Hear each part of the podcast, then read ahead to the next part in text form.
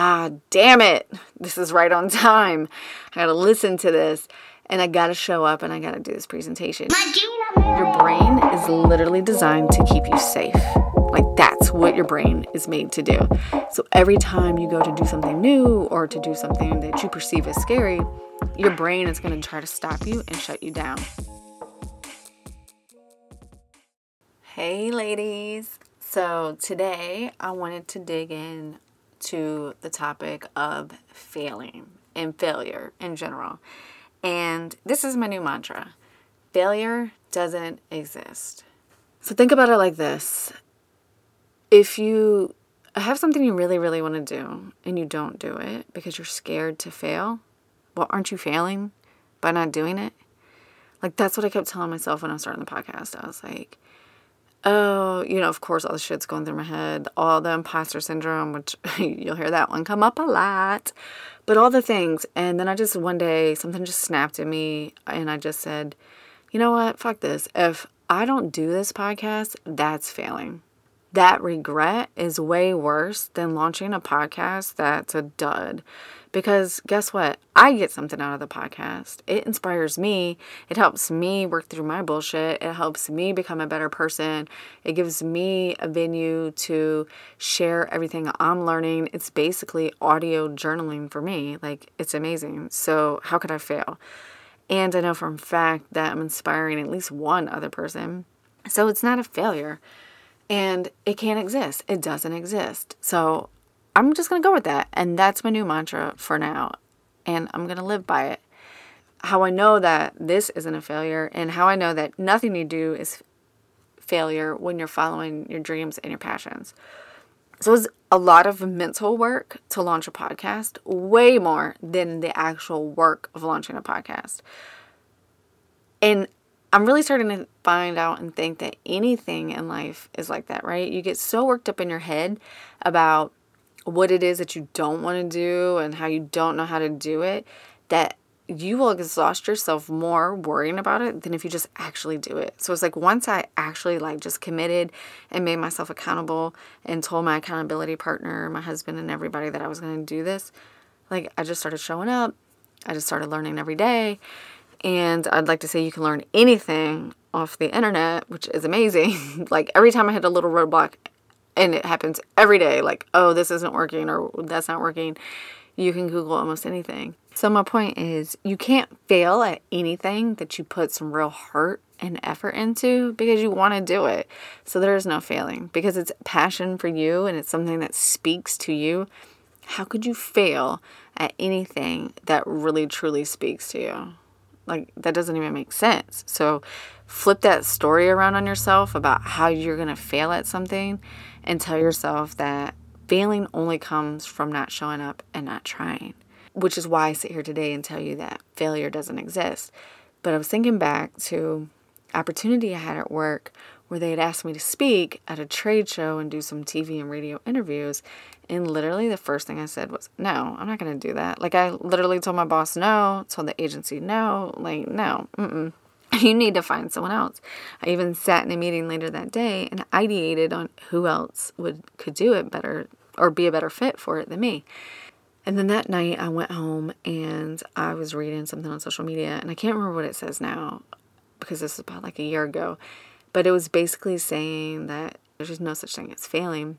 It's just in your head. And if you don't show up and you don't do the thing, that that's failing, not doing something and not being good at it. So I was like, ah, damn it. This is right on time.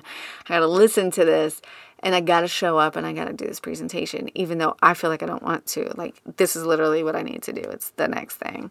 So I go into work and I tell my boss, okay, I'm going to do it, and I can't promise you that it's going to be perfect, but I'm going to do it. And she was like, that's all I'm asking you to do is show up. She was like, I'm glad that, you know, you showed up. I was waiting for this. I knew you weren't going to let this pass by because I know who you are. And I was like, okay. So, you know, I prep for it. It goes fine. Is it the best thing I've ever done or the best presentation I've ever done? Mm, no, but I did it. It wasn't terrible either, but I did it, and I get to do it again this year. And the point is that I did it, I learned from it, and I grew from it. So how could anything in that experience be considered failure? It's not, right? So really, really dig deep and think about that when you start to think about the things that you want to do and the stories that you tell yourself about doing them and how you, you feel about them related to failure. It's like if I told you failure doesn't exist, what would you do today? And I was thinking about this, and this theme has just been like rattling in my head all week. And I just had this aha moment when I was driving earlier is I have this chalkboard in my kitchen like five years ago when I really started my journey that I had wrote like this one quote, or I don't even, truly don't even know where I got this from because it's been so long, but I wrote it on a chalkboard and I hung it up in the kitchen. Unfortunately, like much things in life, it became part of the scenery, so I don't notice it every day. But I thought it was funny that it rose up in the car today when I was driving. But on the chalkboard in my kitchen, it simply says, don't believe everything you think. And I thought, oh, shit, that is so real. I wrote that five years ago, and it still applies today. Like, literally, don't believe everything you think because it's not true. And it's real weird and it's real powerful, though, is because you think to yourself, what's my own brain that's thinking this? So how can I not believe everything that I think? But the biggest thing I'm learning in this self-development journey is it's about becoming aware of yourself and your thoughts and not being your thoughts, but being aware of your thoughts. And I think the reason this popped out for me today was I had been watching this video on Mel Robbins, um, which I'm going to hear a lot about her because I just fell in love with her. I can't believe I didn't know about her sooner. I do follow her on Instagram, and I have been following her probably like the last six months or so.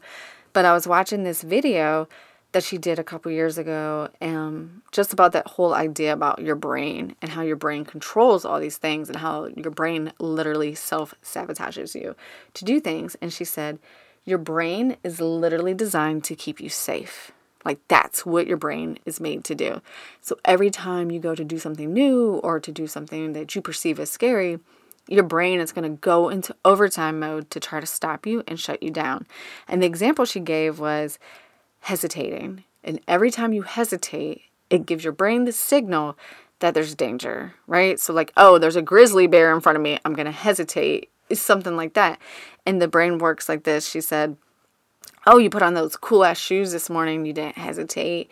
You put on that T-shirt that represents your personality, and you didn't hesitate. But you're about to get on and record this podcast, and oh, shit, she's hesitating. Like, oh, what's wrong? What is she doing?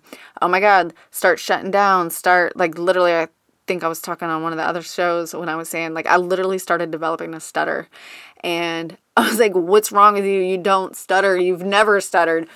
Why do you have a stutter now that you're sitting in front of a microphone and all you want to do is talk and share these stories? Like, why do you feel like it's so hard to show up and to share these stories? But that's literally my brain telling my body, like, don't do it, don't do it. It's scary. It's causing her fear. So don't do it. Don't let her do it. But the one thing that I've learned is that you got to honor that fear. You got to honor that. And you just got to say, okay, thanks. I know you're trying to keep me safe, but this is literally evolution happening right now. And I'm going to push you aside. You go somewhere. I'm going to show up and I'm going to do the things that I need to do. And I'm watching the show and she's talking like that. And I'm like, yes, I got that sign hanging up in my kitchen. It's so true. And she goes a little bit further into her five second rule, which if you do know her, you know that's essentially kind of like what she's famous for and what she used to get out of her own shit. And she said that's how long it takes you to talk yourself out of doing something you really want to do. And she said everything that you do every day is based on these little teeny micro decisions that can happen in five seconds or less. So if there's something scary that you want to do and you really want to do it, give yourself five seconds to do it. And if you don't do it within those five seconds, then wrap it up for that day because you're probably not going to do it. And she was just saying, like, think about that and think about those micro decisions, and those micro decisions pile up and they get you to where you are today. And I was thinking about that.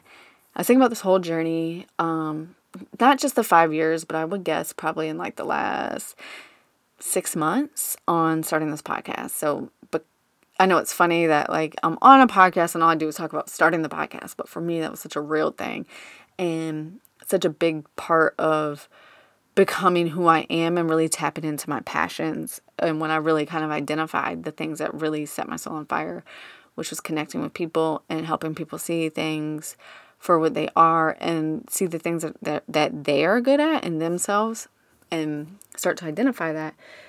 But I was like, you know, I made a micro decision one night to send an email to somebody because of this overwhelming fe- feeling to do it.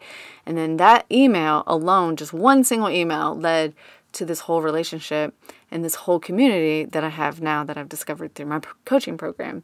But it's like, if I would have never sent that email that night and like kind of identified my feelings, and this is how I know the power of journaling, right? So I had never really journaled, but I had this overwhelming feeling to send this email. So I went upstairs by myself. I sent this email and I'm typing and I'm typing and I'm typing. And as I'm typing, like all this stuff is coming. I don't even know who the fuck I was when I was writing this email. All this stuff is coming out that I had been holding back on. And I was like, holy shit. And that's what happens every single time I sit down and journal. But I was like, wow, if I would have never made that micro decision and then followed all those breadcrumbs that kept coming from that one micro decision, I wouldn't be here today recording the podcast. And I was like, there's so much power in that. And I started piecing all this together and I was like, you literally can't fail at something you want to do because it's just a concept that someone made up. It doesn't mean you're failing. Like, what's failing actually mean? It's in your head. It's a story you tell yourself. And I was like, aha, that's another one of those. Don't believe the fucking things you think. Because if I think I'm going to fail and I set this bar of something and I don't hit it, then I failed, but didn't I still do it? So doesn't that count for anything? Yes, it does. So I want everyone to start thinking about that. Like, start shifting the way you think about failing and look at it as, as long as I'm trying, I'm not failing. You should only be worried about regret, not failing. Make sure that you've created this life and that you're going after all the things that you really want to go after, so that regret is what you're worried about and not failure, because failure doesn't exist. So think about that. Break out those journals. You knew we weren't going to get through an episode without me saying that.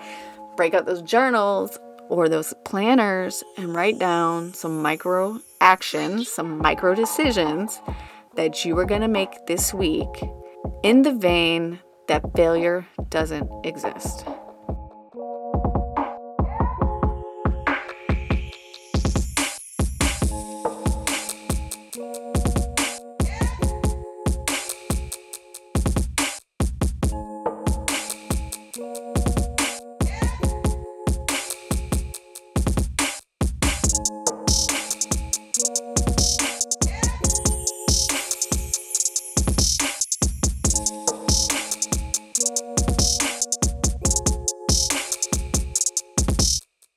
Thank you.